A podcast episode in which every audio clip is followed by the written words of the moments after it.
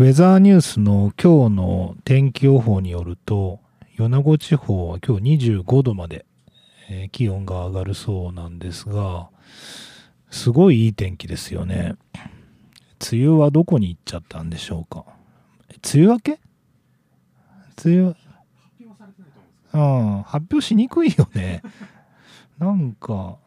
うーん、まあ、あの、いろんな人がいろんなところで言ってますけどね。あの、本当に環境がどんどん変わっていってるので、従来の梅雨とか、なんかそういう呼び方も、あと10年ぐらいしたら変わっちゃうんじゃないかなと思いますが、いかがお過ごしでしょうか？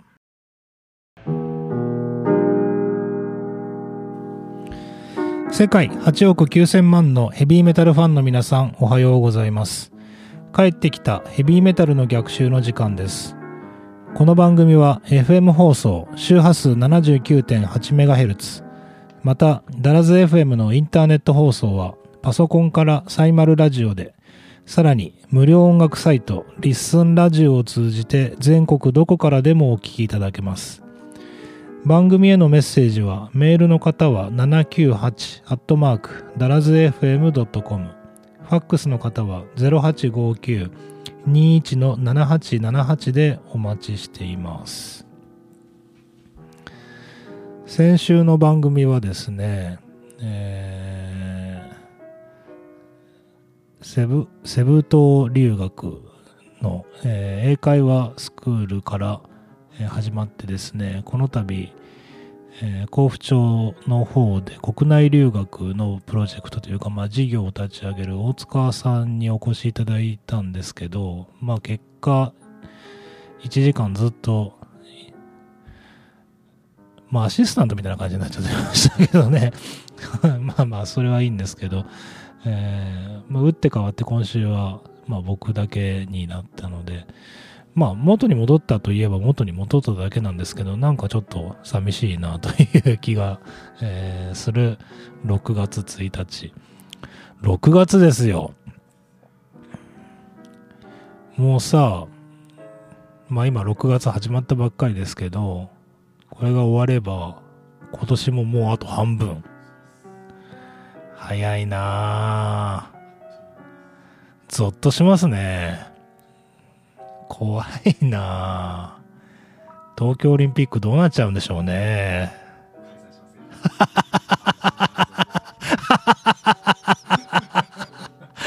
もうさ、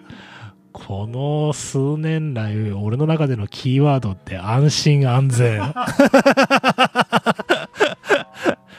何なんでしょうね。安心安全ってすごくないですか？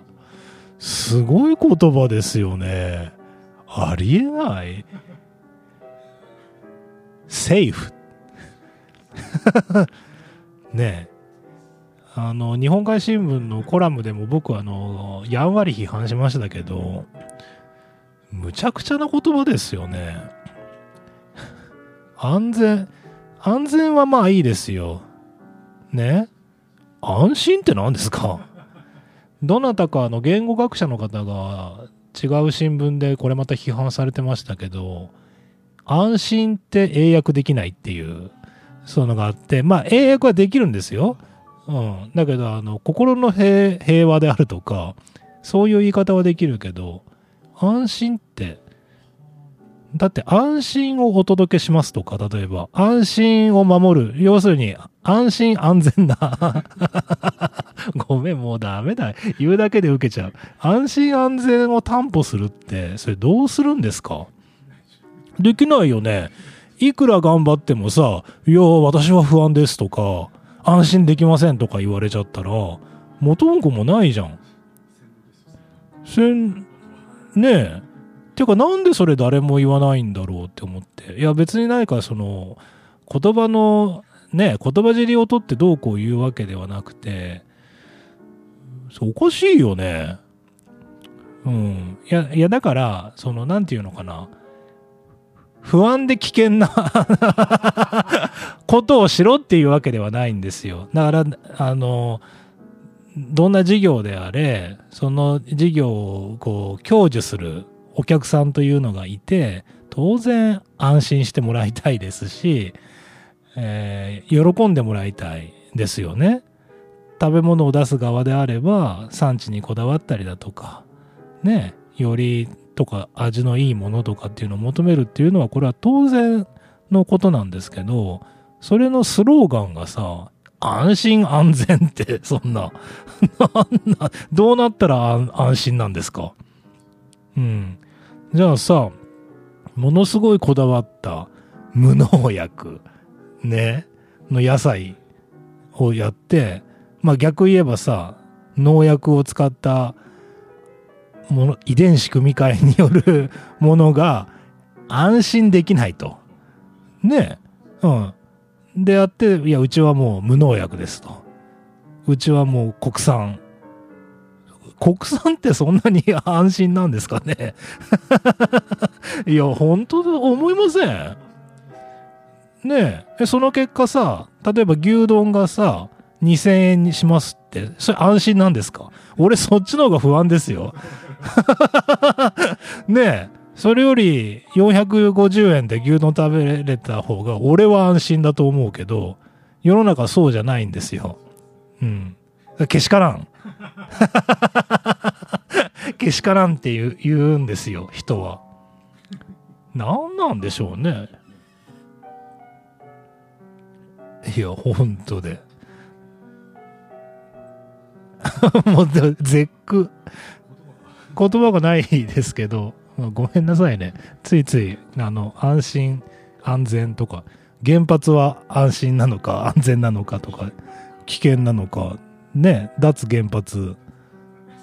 ね、まあ、するわけですよ。もう後には帰れないですよ。今更。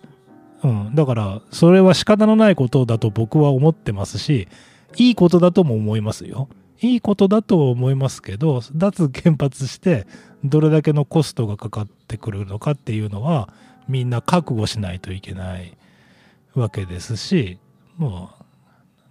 うそこははっきりさせておこうと。あのコストの問題で言えばですねあのなんだっけ水道料金が、えー、近い将来43%上がるっていうニュース見ました？うんで、いやもうはっきり言えば、今まで安すぎたわけですよね。うん。あの、いろんな人がいろんなところで言ってますけど、海外に行ったら、本当日本の水っていうのがどれだけありえない、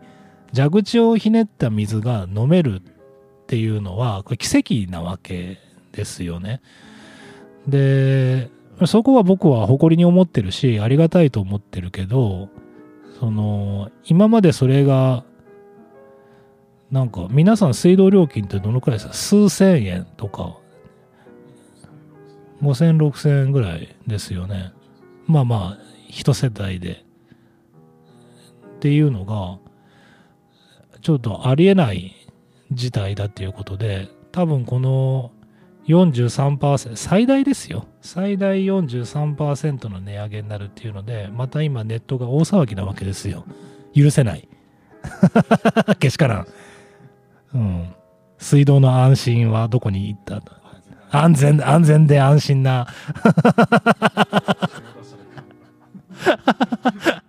いや、でもさ、まあ、まあ、叱られますけど、やっぱそういうところにお金払っていかないと、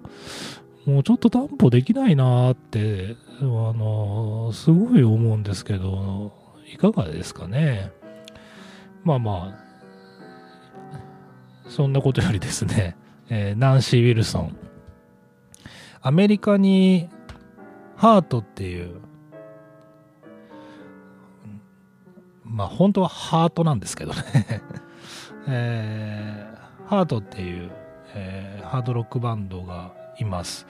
70年代から活躍してまして、えー、っと、日本だと、ちょっとあの80年代にいろんなバンドがそうなんですけど、えー、路線変更した時期っていうのがあって、アメリカのバンドの多くがこう、ゴージャスな、えー、路線変更して、で、ハートも結構なんかすげえ化粧ゴテゴテのなんか、あの、バス停の飲み屋のおばさんみたいなことになってましたけど えっ、と、その時にすごいヒットしたんですよね。で、僕は、あの、70年代時代の、あの、すごいアメリカ的なフォークロックとハードロックを融合させた、えー、ハートの作品がすごく、えー、好きで、そこの、まあ、えっ、と、ナンシー・ウィルソンっていうね、えー、ギタリストが、えー、いるわけですけど、あのもともとお姉さんのね、もともとっていうか、あの、ハートっていうバンドは、お姉さんのアン・ウィルソン、ボーカリストですけど、あの、まあ、姉妹のバンド。日本であんま珍しいですよね。なんか、どえ、誰かいますっけ？姉妹で活躍するアーティストって誰か思い浮かびますかね？ちょっとピンとこない。多分、アメリカでもそんなにたくさんわちゃわちゃいる 携帯でもないと思いますけど、えー、姉妹グループで、えー、大好きなバンドなんですけど、そのナンシー・ウィルソン、あの非常に、あの、まあ、先月特集したグレタ・バンフリートと絡めるわけでもないですけど、ナンシーのギターってすごいジミー・ペイジ的というか、えー、レッド・ツェッペリンの影響っていうのをすごく色濃く影響を受けてて僕はあの音色もすごい好きなんですけどそのナンシー・ウィルソンがなんとこれ意外だなと思ったんですけど45年のキャリアの中で初の、ソロスタジオアルバムをリリース、えー、しました。えー、そうなんだと思ったんですけど、えー、You&Me というスタジオアルバムです。で、1曲目に、えー、ザ・ボクサーという曲を紹介しましたけど、あのー、このアルバムをこの、この前の日曜日に購入して、え、買っていたらすごくあの聞き応えのあるいいアルバムだったので、早速特集したいと思ってます。それではお聴きください。えー、パーティー・アッザ・エンジェル・ボールーム。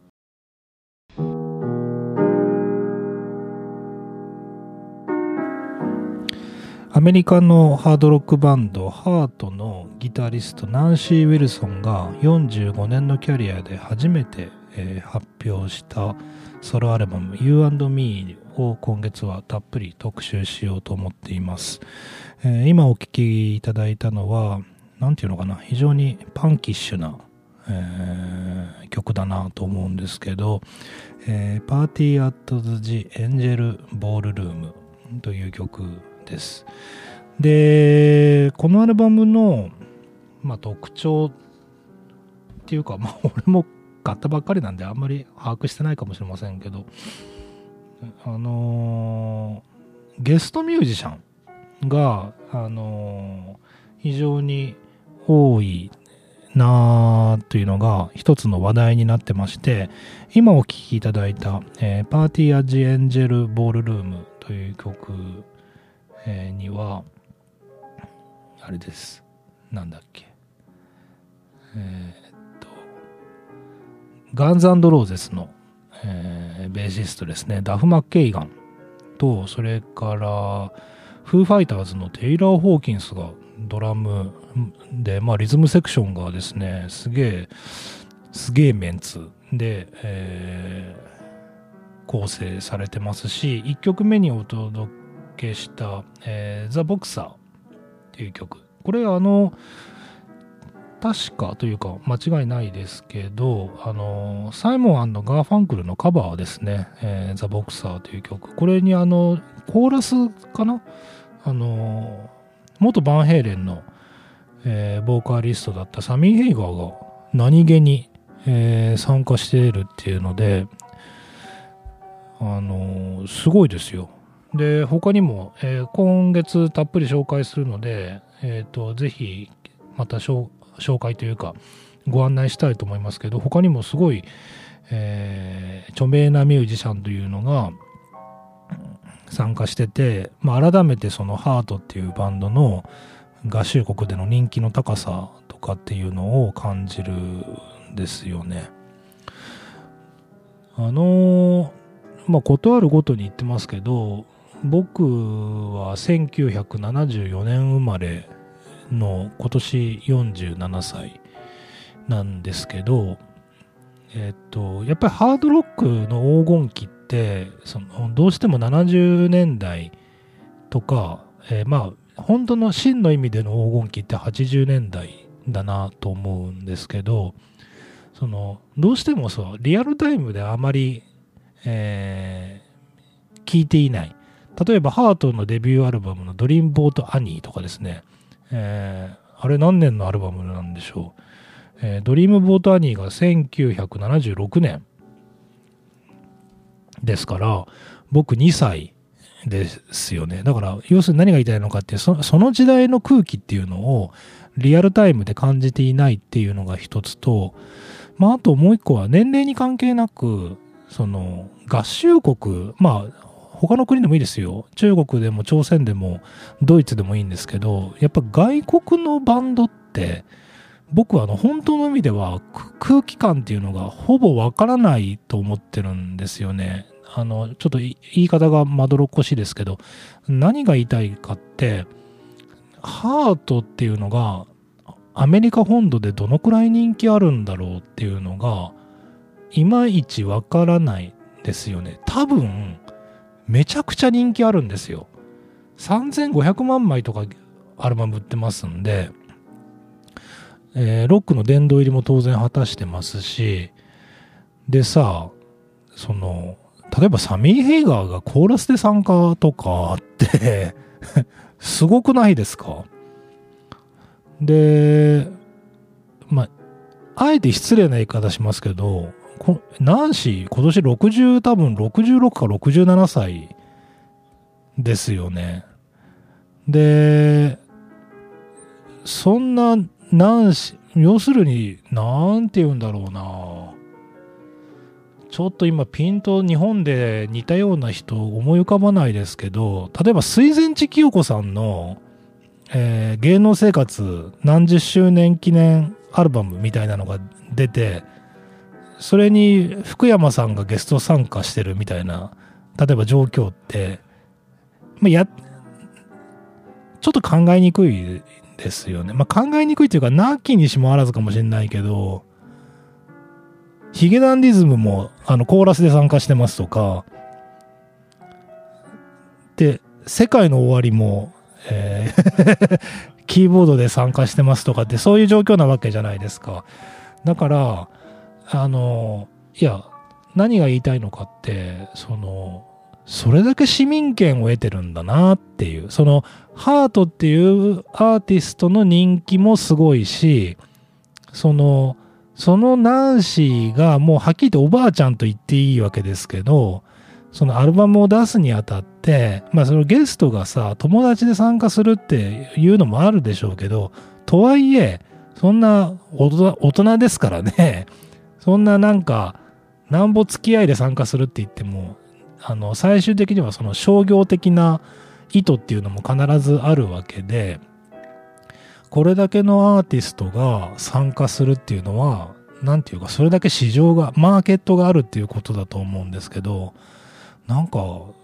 すごいなーって、まあ俺も子供じゃないんですけど、本当に思うんですよね。で、これだけ素晴らしいソロアルバムを発表してくれたっていうのは、まあなんていうのかな、アメリカっていう国にそれだけそのロックンロールというか、ロックシーンというのが、あの、皆さんのこう、なんていうの？定着でもないですけど、欠かせないものに、暮らしと欠かせないものになっているんだなっていうのを、ちょっとあの、改めて、えー、感じたりもしている、えー、次第です。うん。6月に入ったわけですけど結構さまあ日本だと春その始まりとかっていうと4月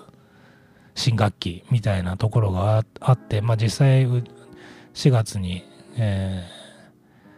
ー、入学式とかあったわけですけどえっ、ー、とうちの坊主うちの長男が4月から高校に入学、えー、しているんですけど、えっ、と、あさってからあの、寮に入るんですよ。えっ、と、日野校に、えー、進学をしたので、この番組はあの鳥取以外で、えー、聞いておられる方はちょっとピンとこないと思うんですけど、うちからだと30キロぐらいあるのかな結構ある。まあまあ遠いんですよ。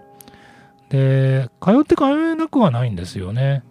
えっ、と、7時、7時10分ぐらいの JR に乗って、乗り継ぎして、だから、まあだから、電車通学で、まあ電車じゃないけど、ディーゼルだけど、で、通学して、まあ1時間ちょっとなので、都会の方の人にしてみたら、まあまあ、そんなもんかっていう気もしないでもないですけど、何より鳥取県は電車が下手したら1時間に1本しかないですからね。あの、何の、こう、漏れもなく行けばそれは1時間で、えー、行けますけど、何かの間違いでそれ逃した日には、1時間後まで、えー、というので、不便なので、寮に入ることになって、で本来ですとその新学期と同時になったんですけど、まあその新型コロナウイルスの感染拡大というのもあって、えっと、6月、あさってから寮生活。で何が言いたいのかってね、もう寂しいんですよ。なんかね、結構寂しいね。あのー、まあ、結構 Facebook 見とかでこういろんな友達と繋がってると、あのー、まあ、広い意味で子育て世代じゃないですか。僕の友達とかって。そうすると、その、お子さんが大学に入ってね、県外に、あの、下宿見に行ってましたとか、アパートの、うん、っていうのが、だいたい2月3月とか、そういうタイムラインを賑わすわけですけど、なんか、俺、寮でも、寮でもあの、土日は帰ってくるんですよ。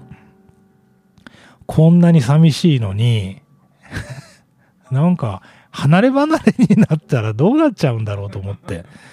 あの、皆さん、寂しいですね。本当に。なんか、やっと気持ちを、えー、実感しているなというところもあるんですけど、まあまあ、寂しさ半分、あの、子供の、なんていうの？そういう自立っていうのをちょっとずつ実感できるっていうのは、まあ、親としてはちょっと嬉しい反面もあるので、あのー、特に日野子は、あの、県外とかからも受け入れてるので、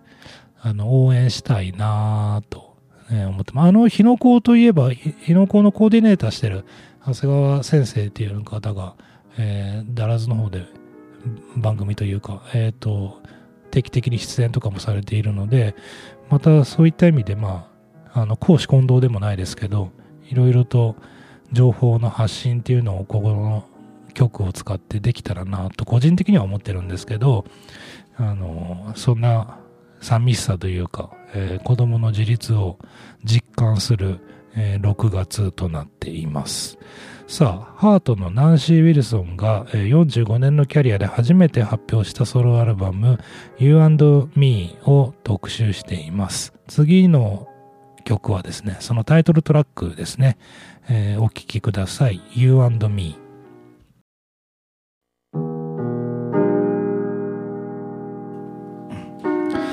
はい、えー、ハートのギタリストナンシー・ウィルソンが発表したソロアルバム You and Me を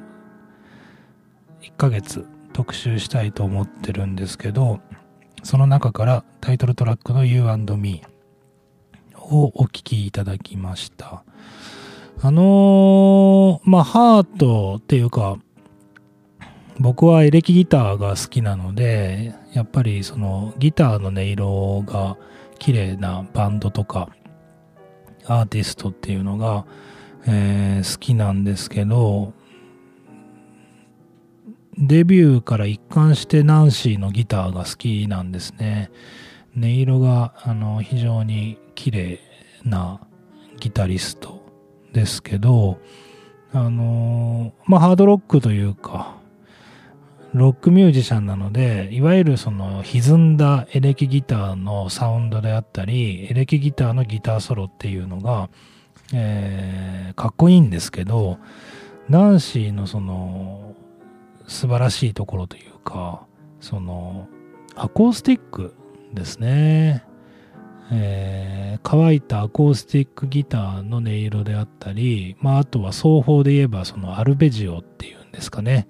あの指を使った、えー、フレフレーズというか、えー、奏法がありますけどアルベジオの音色っていうのがあのとっても綺麗です。で、You&Me、今聴いていただいたあのアコースティックナンバーなんですけど、あの、ナンシーの魅力が、えー、よく現れているなというふうに思ったので、えー、ちょっと聞き入ってしまってましたけど、皆さんいかがでしょうか。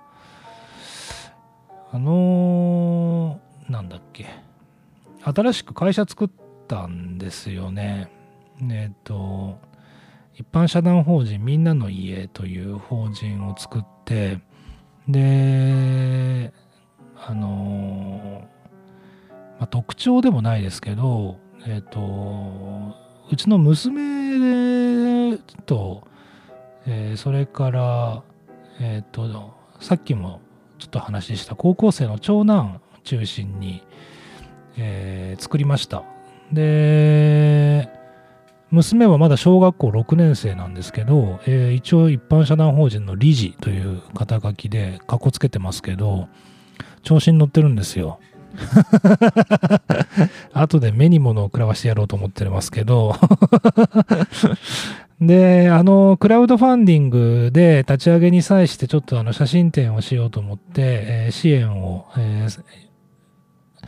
皆さんに募ってたんですけど、えっ、ー、と、昨日5月31日でプロジェクトの方は、えー、そのクラウドファンディングのプロジェクトとしては終わって、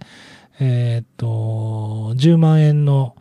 えー、支援というのを呼びかけてたわけですけど、本当に皆さんの温かいご支援で10万円、えー、集めることができました。で、これで、えっ、と、写真展を、えー、まあ、開催もするわけですけど、あのー何が言いたいのかっていうと、えっ、ー、と、まあ、この場を借りてお礼と、それから、まあ、いろいろと、その、他の事業というか、えー、まあ、大人の事業というかね、いわゆる会社のことでいろいろ、えー、あれやったりこれやったりっていうのもたくさんあるので忙しいんですけど、ちょっとこのみんなの家の子供とのプロジェクトと、それからみんなの家を使った、えー、その大人同士の新しい取り組みっていうのを、まあ、これから夏とか秋活動しやすい季節になっていくので、あの、やっていきたいなというのを、まあ、ずっと温めています。まあ、あの、街づくりとかって言っちゃうと、すごく話が大きくなりますし、で、先週来ていただいた大塚さんなんかそうですけど、街づくり系のことで、あの、大きなビジョンを掲げておられる、あの、志のある方っていうのを、米子、鳥取、たくさんいらっしゃるので、あまり僕みたいなもう年寄りがですね なんか、あんまり躍起になるのも、ちょっと、それはそれで、あの、別に卑下するわけではないですけど、違うかなと思いつつ、なんかあの、ゲリラ的でもないですけど、あの、僕らしい何か取り組みっていうのはあるんじゃないかなと思ってるので、まあ、ずっとね、米子に暮らす人間として、あの、この、みんなの家という法人を使って大人同士でも何か面白いことをやっていきたいと思ってますので、あの、その時はぜひまた、えっ、ー、と、ラジオの方なんかでも呼びかけたりご案内したりしたいと思ってます。えー、っと、つながる読書。今週のつながる読書なんですけど、えー、まあその本をね、まあ読むっていうのがあって、まあいろいろ仕事しながらですので、僕みたいな暇人でもそうですけど、あの、いろいろ仕事に追われているとなかなか本読む時間ないっていう方たくさんいらっしゃると思いますけど、一番のネックっていうか、まあそれ人によって違うのかもしれませんけど、読むべき本が見つからないっていうのもあるかなと思ってるんですよね。アマゾンでおすすめの本とかを、まあ、例えば月に10冊でも20冊でも、えっ、と、アマゾンで本を買って読むっていう、その、いわゆる読書家の人であればまた話も違うんでしょうけど、年に1冊とか2冊しか買わない人っていうのも多分いらっしゃるはずで、あの、そういう方に、そのアマゾンもなかなか本って多分紹介してこないのかなと思うし、で、まあ、いわゆるリアル書店ですよね。米子で言えば今井書店さんだとか、えー、ブックヤードさんとか、まあ、あと他にもありますよね。三輪書店さんとか、あの、フランチャイズ系の書店屋さんもありますし、あと個人でやってる小さい本屋さんっていうのもたくさんあると思いますけど、その、本屋さんを実際に歩いて行って、で、目についた本を買うっていう、結構あると思うんですけど、まあ、なかなか読むべき本に巡り合えないっていう方、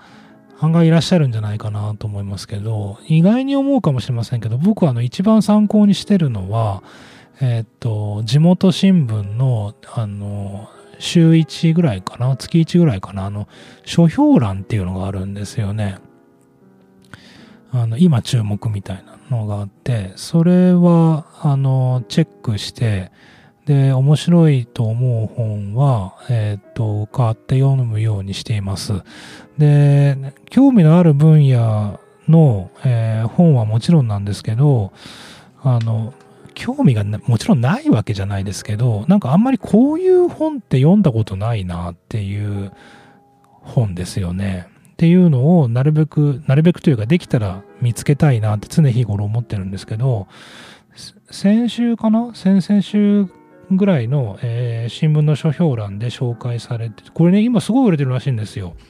あの、新潮新書の、えっ、と、松岡圭介さんという方が書かれた小説家になって億を稼ごう。出ましたね。億を稼ぐ話。で、こういうあの、自己啓発系のものであったり、まあ広くビジネス書と言われる、あの、僕はあの成功ジャンルって言ってますけど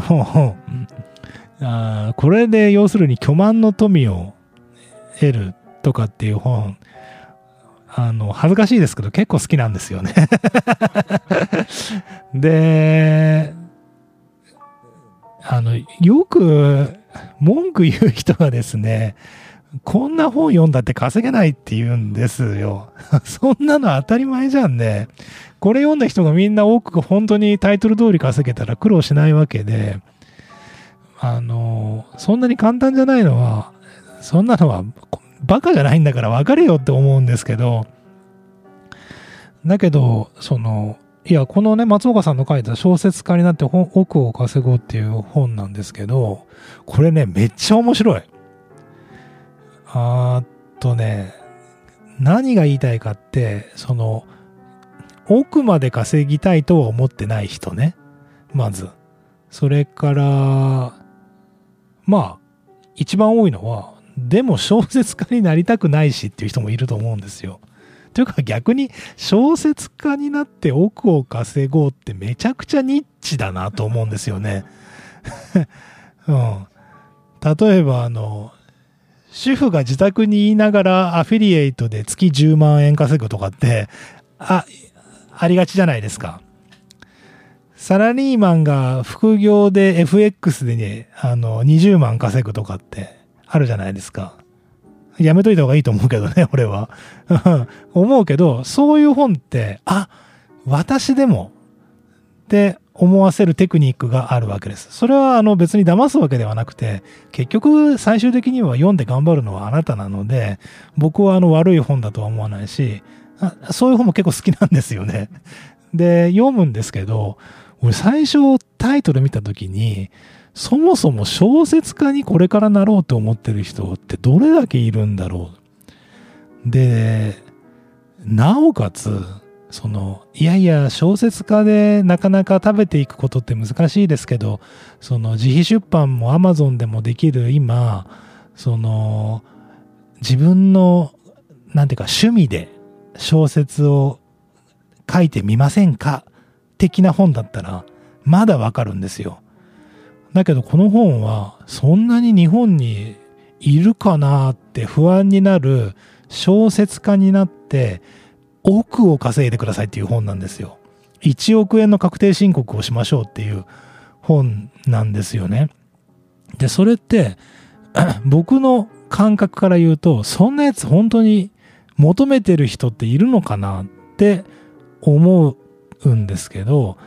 あの、前置きが長くなりましたけど、これは小説家になりたいと全く思ってなく、なおかつ、いやいや、正直1億円も稼ぐのしんどいんで、あの、年収300万でいいですって、まあ思ってる方がどのくらいいるかどうかわかりませんけど、いたとして、もうそういう人たちにもめっちゃ、なんていうか、目から鱗、あのー、仕事をする上で大切なことがすごく書かれています。なんか、なんていうのかな。なんか久しぶりにいい本に出会えたなという、えー、気が、えー、しますね。これね、あの、こういうのがあるから新聞の書評欄に読んどくといいなって 思った、えー、久しぶりの実例ですけど、あの、まあ、詳しくはあの、読んでもらうのが一番だと思うんですけど、あの、なんていうのかな、そもそもなんかその全国民向けとか、あの、みんなに愛されようと思ったら、まあ、成功できないっていうことが冒頭に書かれていて、例えばさ、100万部を売った大ベストセラーってあるじゃないですか。で、100万部ったら結構印税で儲かるだろうなぐらいの感覚はわかりますよね。でも、100万部って、日本の人口1億人いるわけで、実はあの100万部売れた本って、全然大したことないんですよね。あの、大したことないっていうのは、知らない人の方が圧倒的に多い。うん。だから別に100万部売れたからって、なんていうのかな。その本は、